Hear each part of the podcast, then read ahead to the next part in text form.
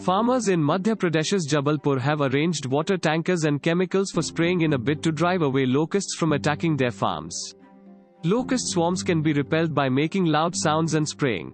All such arrangements have been made in the district. If locust swarms attack, we will be ready for it, said Bharat Yadav, Jabalpur District Magistrate.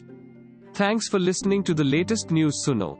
Download the latest news Suno app or visit latestnewsuno.com to listen the news in less than 60 seconds.